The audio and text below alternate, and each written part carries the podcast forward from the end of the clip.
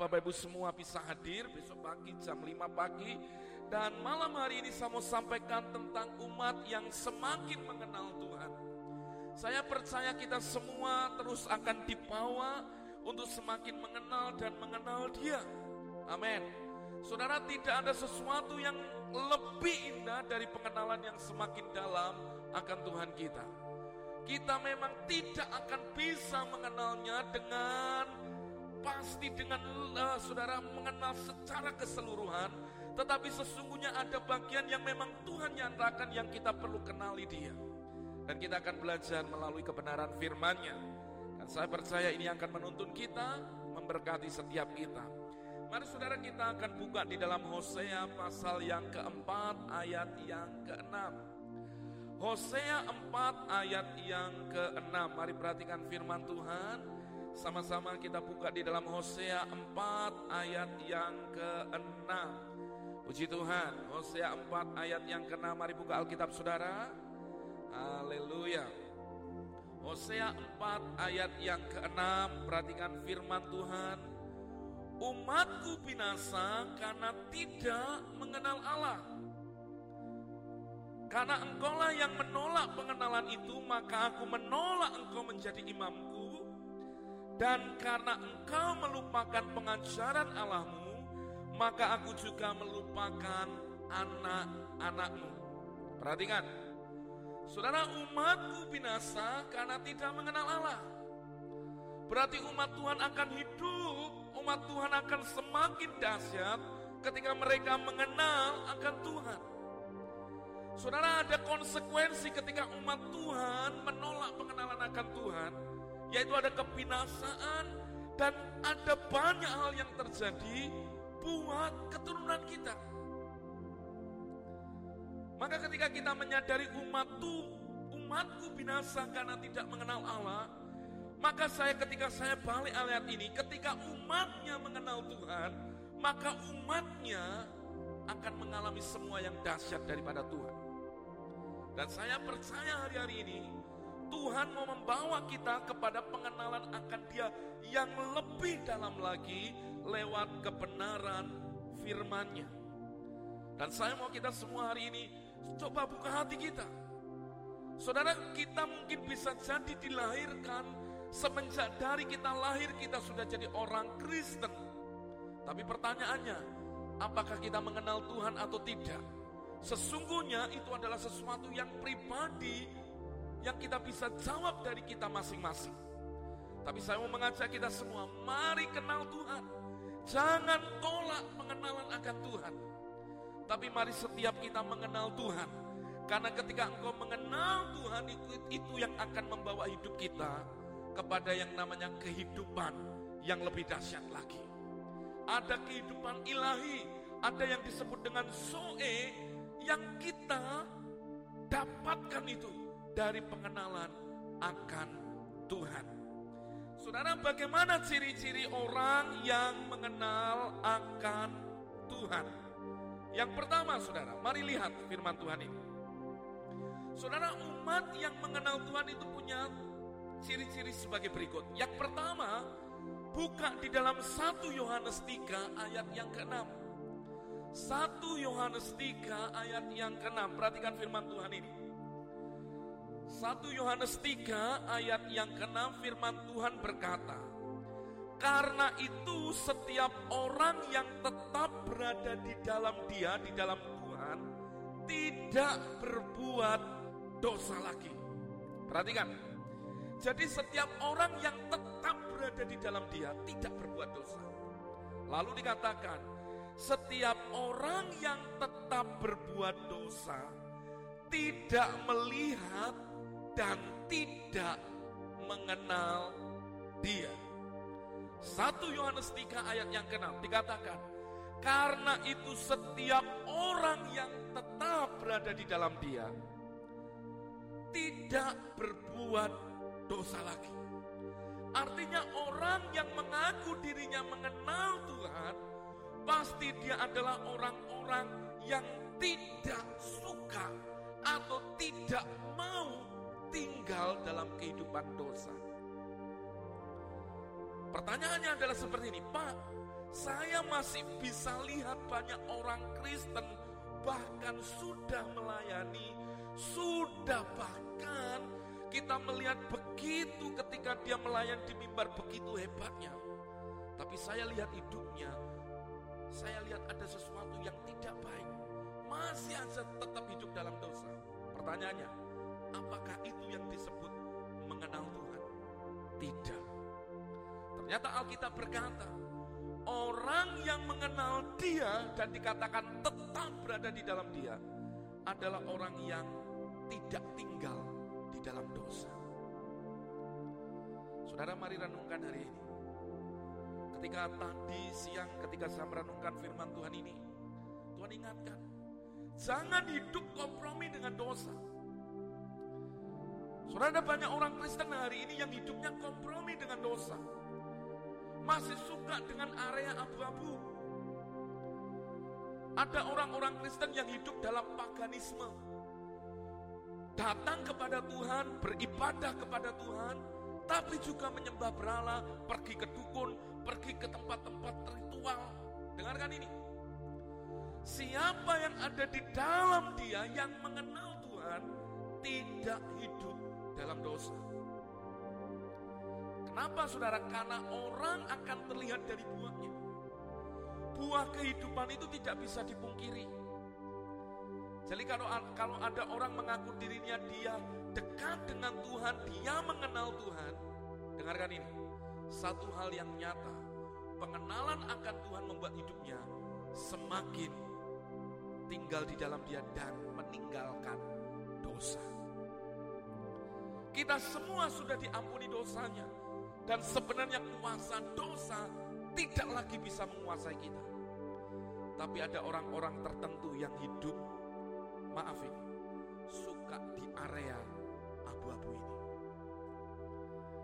Maka hari ini kita mau putuskan, saudara, siapapun kita, termasuk saya sebagai hamba Tuhan, mari tetap tinggal di dalam Dia dan mengenal Dia dengan kita tidak berbuat dosa lagi. Ayo ngomong dengan saya. Tuliskan di live comment, saudara. Tuliskan di live comment dengan iman berkata, saya mengenal Dia, maka saya tidak berbuat dosa lagi. Amin. Ayo dengan iman sama-sama.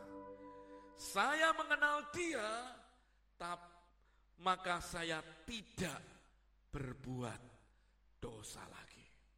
Amin. Saudara, pengenalanmu akan Tuhan membuat saudara akan hidup semakin mengasihi Tuhan. Iya.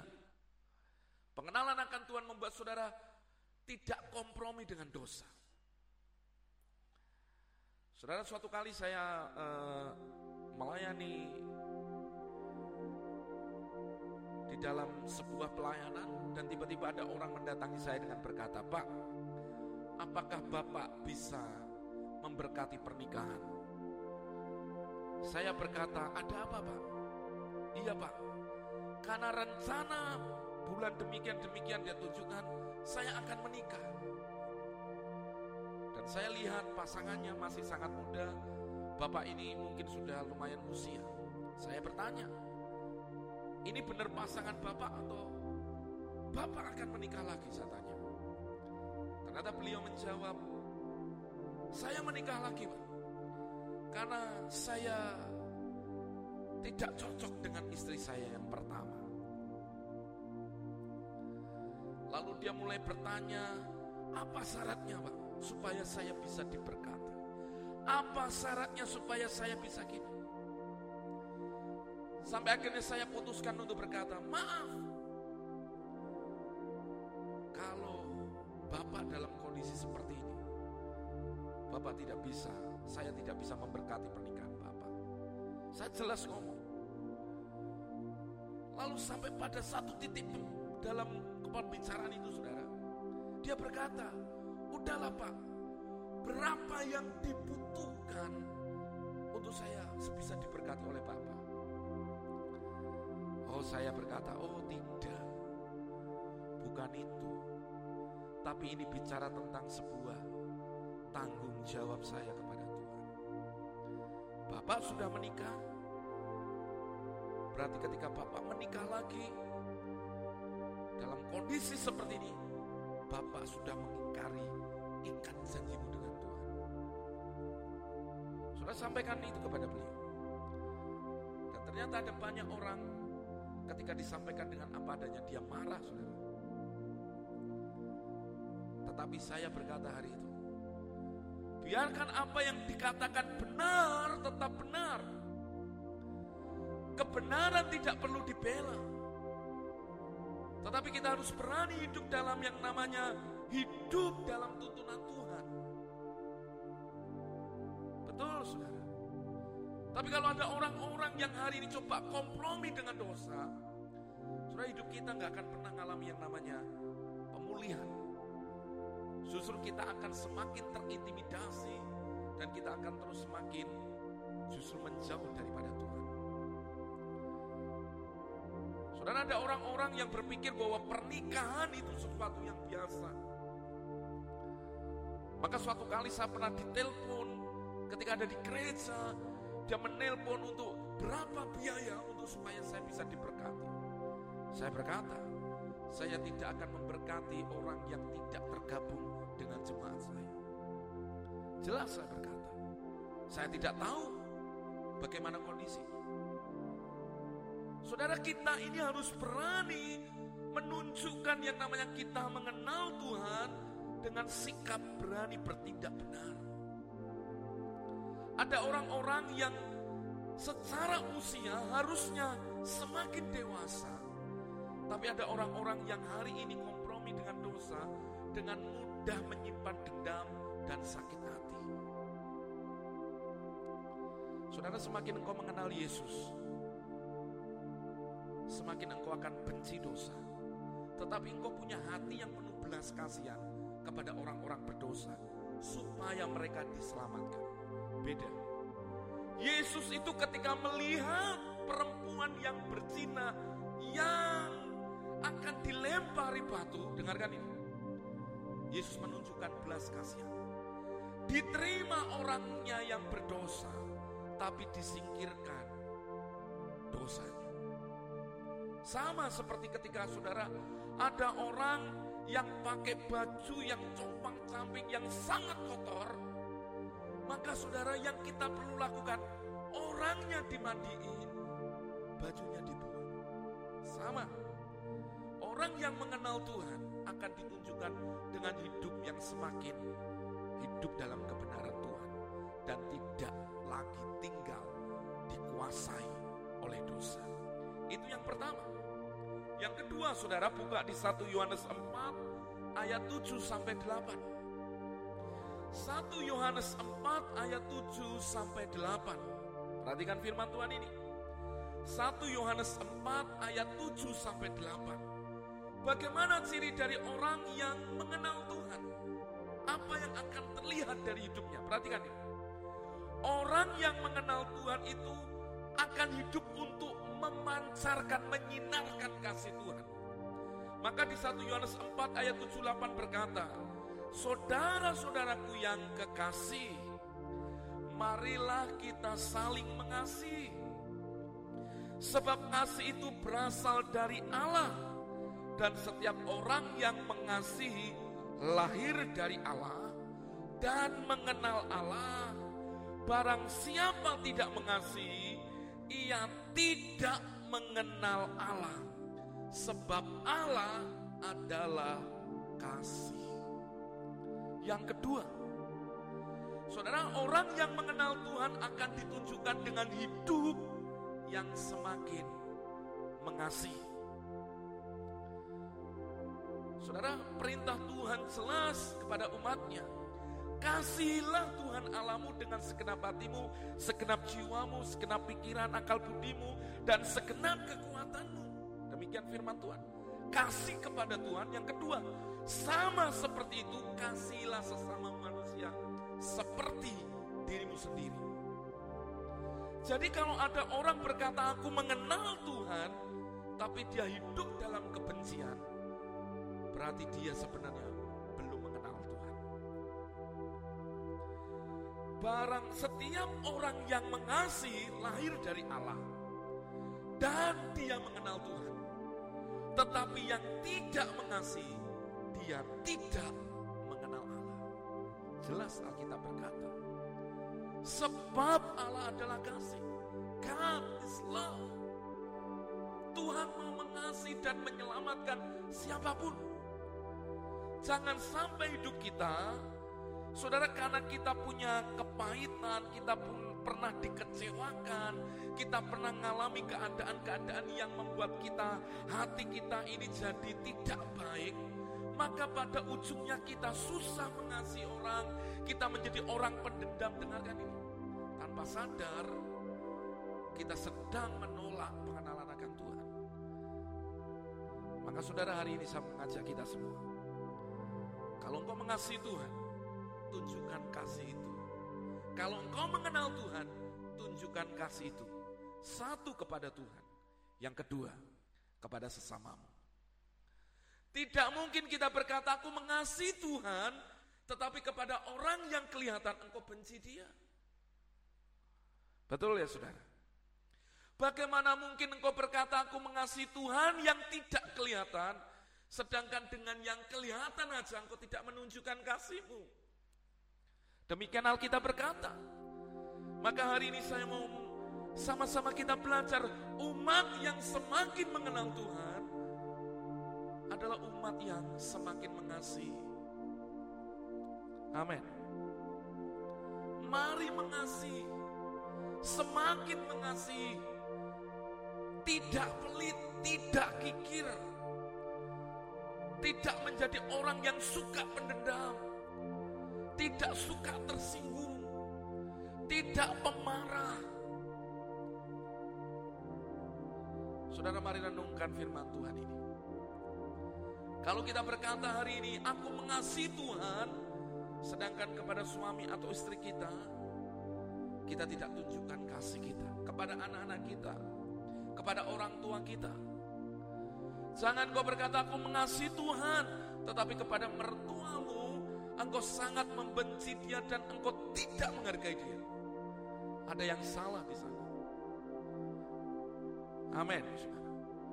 Jangan sampai engkau berkata, Tuhan aku mengasihimu, Tuhan aku sangat mengasihimu, tetapi kepada anakmu engkau gak peduli, kepada suamimu engkau tidak peduli, kepada istrimu engkau gak peduli. Ada yang salah dengan pengenalan kita akan Tuhan. Berarti kita tidak mengenal Tuhan. Tapi umat yang mengenal Tuhan adalah umat yang semakin mengasihi. Jangan sampai kita seperti gereja yang ada di Efesus tadi. Dia tidak mengenal Allah, dia melayani dengan sungguh-sungguh.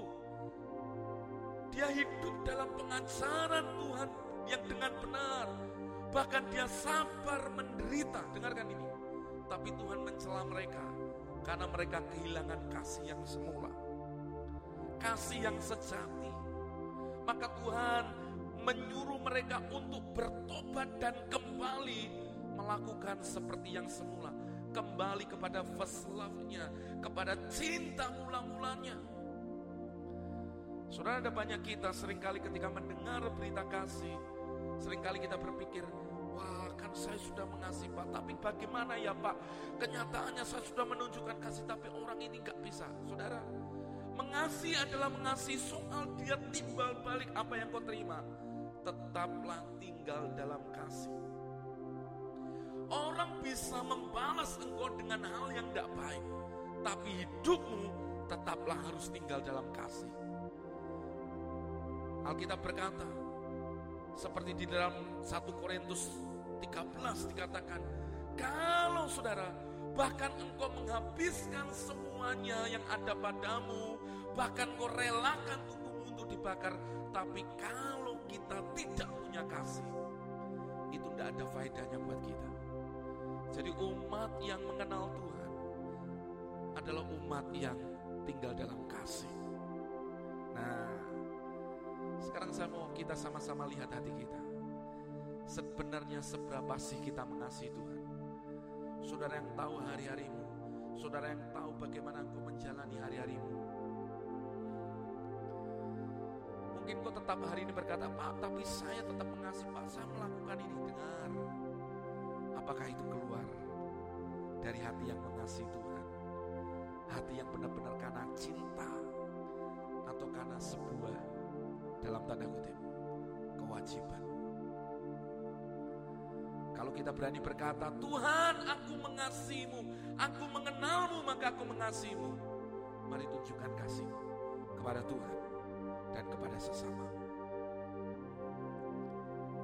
Ketika engkau hari ini mungkin ada di restoran, engkau ada di mana, di tempat makan, engkau bisa menikmati makanan. Tetapi mungkin di sebelah sana engkau lihat di sebalik kaca, ada orang-orang yang mungkin kelaparan. Apakah engkau berani menunjukkan kasihmu? Kalau engkau mengenal Tuhan, engkau akan tunjukkan kasihmu. Saudara, saya hari ini tadi bersama dengan sekolah anak saya melakukan bakti sosial ke panti asuhan Karya Kasih. Lalu di sana ada tulisan dari Mother Teresa. Dan salah satu yang saya ingat, dia menuliskan gini, engkau harus mengasihi orang-orang miskin. Siapa orang miskin?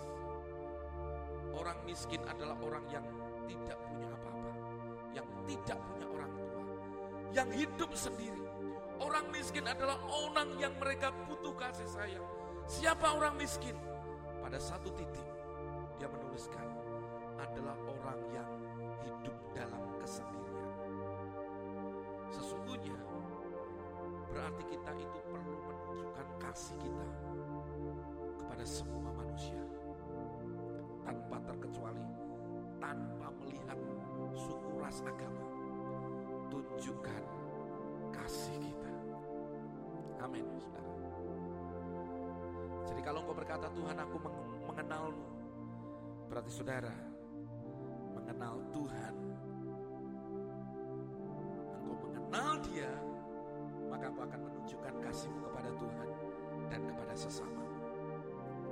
Siapapun kita, termasuk saya.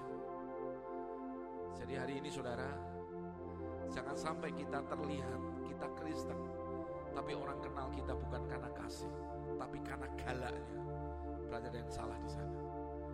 Orang kenal kita bukan karena ramahnya, tapi orang kenal kita karena kita suka marah. Maka ada yang salah dengan pengenalan kita akan Tuhan. Saudara, bulan Desember selalu diidentikan dengan kelahiran Yesus Kristus, dan biasanya banyak gereja mulai melakukan yang namanya charity. Mereka membagikan punya belas kasihan kepada orang-orang yang membutuhkan. Dan sebenarnya itu dilakukan bukan hanya bulan Desember, tapi setiap waktu dalam hidup kita. Saya pernah mendengar kesaksian dari seorang ibu, di mana pelayanan dia adalah dia ngasih makan kepada siapapun, baik orang yang dia kenal, nggak dikenal, di jalan, orang tua pun dia akan tampungi, kasih makan. Pokoknya itu kerjanya, siapapun itu. Dan suatu kali Tuhan mengangkat hidupnya, saudara, memberkati itu. Ada orang kaya di daerah itu yang mencari orang yang sangat sosial. Lewat media sosial, saudara, ditemukan orang ini, saudara. Sepanjang foto yang dinyatakan, saudara, orang ini ketemu siapapun dan itu dikenal oleh orang di daerah itu. Sampai akhirnya Tuhan mengangkat dia, memberikan tempat untuk dia semakin bisa menampung dan menunjukkan belas kasihan kepada banyak orang dengan cara yang ajaib. Jadi artinya, saudara, orang yang penuh dengan belas kasihan, yang mengasihi, orang ini tidak pernah kekurangan atau kehilangan suatu apapun. Makanya hari ini, kenali Tuhan. Kenal Tuhan lewat hidupmu yang mengasihi. Amin. Yang ketiga, yang terakhir, saudara. Apa ciri dari orang yang mengenal Tuhan? 1 Yohanes 2 ayat yang ketiga dan keempat, perhatikan firman Tuhan. 1 Yohanes 2 ayat 3 dan keempat. Haleluya. 1 Yohanes 2 ayat 3 sampai 4, perhatikan firman Tuhan ini. Dan inilah tandanya bahwa kita mengenal Allah, yaitu jikalau kita menuruti perintah-perintahnya. Perhatikan, kita mengenal Tuhan jika kita menuruti perintah-perintahnya. Barang siapa berkata aku mengenal Dia tetapi ia tidak menuruti perintahnya, ia adalah seorang pendusta dan di dalamnya tidak ada kebenaran. Jadi yang ketiga, yang pertama tadi, orang yang mengenal Tuhan tidak berbuat dosa lagi, tidak tinggal dalam dosa dan tidak dikuasai dosa. Yang kedua, orang yang mengenal Tuhan tandanya dia orang yang semakin mengasihi Tuhan dan sesamanya. Yang ketiga, orang yang mengenal Tuhan tandanya dia menuruti setiap perintah Tuhan, firman Tuhan. Kalau ada orang berkata bahwa dia mengenal Dia, tapi kepada kebenaran firman Tuhan dia tidak lakukan, sebenarnya dikatakan Alkitab dia berdusta. Dan di dalamnya tidak ada kebenaran. Jadi jelas, saudara. Kalau engkau lihat orang, dia ngomong firman, dia tahu firman, tapi dia tidak hidup sesuai firman, maka sebenarnya dia bukan orang yang mengenal firman. Dia orang yang tidak tahu kebenaran. Seorang pendusta. Maka kita perlu belajar hari ini. Hidup kita semakin dahsyat ketika hidup kita semakin mengasihi Tuhan. Biarkan kita menjadi orang-orang yang mengasihi Tuhan. Kita semakin menjadi orang-orang yang terus mencintai Tuhan. Dan kita percaya anugerah Tuhan dinyatakan bagi setiap kita. Dan saudara, biarkan hari ini dan seterusnya kita didapati menjadi orang-orang yang terus mencintai Tuhan. Amin. Saudara, biarkan hidup kita hari ini terus berjalan dalam tuntunan Tuhan. 3 hal ini, saudara, mari renungkan dalam hidup kita. Yang pertama, kalau kita mengenal Tuhan, maka kita tidak tinggal di dalam dosa. Yang kedua, kalau kita mengenal Tuhan, kita akan menunjukkan kasih kita. Saudara ingat, seorang Samaria yang baik hati. Ketika ada orang yang dipukuli, dirampok sampai akhirnya ditinggalkan setengah mati. Lewatlah Lewi nyingkir. Lewatlah Imam nyingkir. Tapi datanglah seorang Samaria. Orang Samaria itu disebut orang yang tidak takut Tuhan. Tapi lihat, dia menunjukkan kasihnya. Dia merawat orang ini, membawanya ke sebuah penginapan, membalutnya dan meminta kepada pelayan penginapan untuk merawatnya. Dengarkan ini. Orang yang disebut sebenarnya sebagai orang yang tidak merawat tapi justru punya kasih. Nah, banyak kita seringkali berkata, kita ini mengenal Tuhan.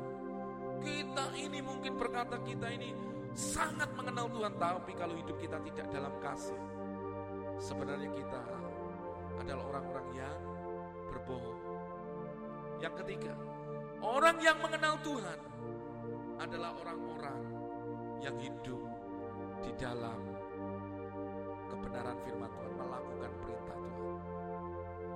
Mari hiduplah di dalamnya, tinggallah di dalamnya, dan lihat mujizatnya dinyatakan buat kita. Dan saya percaya orang yang mengenal Tuhan, firman Tuhan berkata, saudara, saya tambah 1 ayat. Di dalam Lukas 12 ayat yang ke-30, perhatikan ini. Lukas 12 ayat yang ke-30 dikatakan, semua itu dicari oleh bangsa-bangsa di dunia yang tidak mengenal Allah. Lukas 12 ayat yang ke-30 dikatakan, semua itu apa? Ayat ini perikopnya ketika Tuhan sedang berkhotbah di bukit. Dan Tuhan berbicara tentang jangan khawatir akan apa yang kau makan, apa yang kau minum, apa yang kau pakai. Tuhan mulai banyak membuat menyampaikan sampaikan firman-Nya. Burung di udara tidak bekerja, tapi dipelihara Bapa. Bunga bakung di padang Tuhan hiasi. Dengarkan ini. Nah, ada banyak orang sibuk ngurusi bagaimana supaya masalah-masalah penghidupannya itu dicukupkan dalam hidupnya. Tuhan berkata, jangan khawatir. Nah, bangsa-bangsa yang tidak mengenal Tuhan akan mengejar hal-hal itu dengan secara dunia. Lalu ayat itu berlanjut. Lukas 12:30 berkata, akan tetapi Bapamu ditahu bahwa kamu memerlukan semuanya itu. Artinya gini, Bapa kita di sorga tahu kita membutuhkannya. Maka fokuslah bukan kepada hal-hal yang jasmani, tapi carilah dahulu kerajaan Allah dan kebenarannya, maka semuanya itu akan ditambahkan kepadamu. Kalau engkau mengenal Tuhan dengan benar, perhatikan ini, maka saudara, yang kita butuhkan secara jasmani tanpa saudara minta pun, Tuhan itu ngerti bahwa engkau membutuhkan semuanya itu. Tuhan bukan hanya cukupkan, tapi Tuhan tambahkan itu melimpah dalam hidup Bapak Ibu Saudara. Jadi artinya, kalau kita menjadi umat yang semakin mengenal Tuhan, saya percaya hidup kita tidak akan pernah kita izinkan untuk hidup dalam ketakutan atau kekhawatiran. Tapi orang yang mengenal Tuhan akan percaya bahwa ada yang namanya penyediaan ilahi dalam hidupnya. Katakan amin. Katakan, saya percaya, saya mengenal Tuhan, ada yang namanya penyediaan ilahi. Ayo tuliskan, sudah tuliskan itu di live comment. Saya mengenal Tuhan, saya percaya ada yang namanya penyediaan ilahi. Ketika Bapak Ibu mengenal Tuhan, ada yang namanya penyediaan ilahi. Carilah dahulu kerajaan Allah dan kebenarannya, maka semuanya itu ditambahkan kepadamu. Amin. Jadi saudara, saat ada orang-orang yang hidupnya mengenal Tuhan, saudara gak akan khawatir tentang hari esok, karena engkau percaya akan pemeliharaan Bapa dalam hidupmu. Maka bangsa-bangsa yang tidak mengenal Allah, ngejar yang jasmani itu, maka mereka, saudara, gila-gilaan ngejar itu, tapi gak dapatkan. Tapi orang yang mengenal Tuhan, mencari Tuhan, hidup dalam tuntunan Tuhan, justru semua yang dibutuhkan ditambah-tambahkan kepada orang yang mengenal Dia. Jadi hari ini putuskan dalam hidupmu, saya harus mengenal Dia. Karena waktu engkau mengenal Dia, engkau melihat ada penyediaan ilahi di dalam hidup Bapak Ibu Saudara. Saudara, sadarkah waktu engkau mengenal Tuhan, berarti Tuhan juga bertanggung jawab mencukupkan kehidupan anak-anak Bapak Ibu Saudara, pendidikan Bapak Ibu Saudara, bahkan hari depannya. Kita gak pernah tahu hari depan, tapi yang kita tahu rancangan Tuhan sempurna atas hidup kita untuk memberikan hari depan yang penuh harapan. Percayai, kenali Tuhan, carilah dahulu kerajaan Allah kebenarannya, maka semuanya akan ditambahkan padamu. Jadi mari kenali Tuhan, saudara. Kenali Tuhan, kenali Tuhan, kenali Tuhan. Yang pertama, jangan hidup dalam dosa lagi. Yang kedua, hiduplah dalam kasih. Yang ketiga, mari apa yang menjadi perintah Tuhan kerjakan. Setiap apa yang menjadi firman Tuhan, mari lakukan itu dalam hidup kita. Orang yang demikian akan lihat mujizat dan perkara ajaib terjadi dalam hidupnya. Amin. Tuhan Yesus memberkati Bapak Ibu Saudara semua. Mari sama-sama kita berdoa, kita mengucap syukur kepada Tuhan. Haleluya.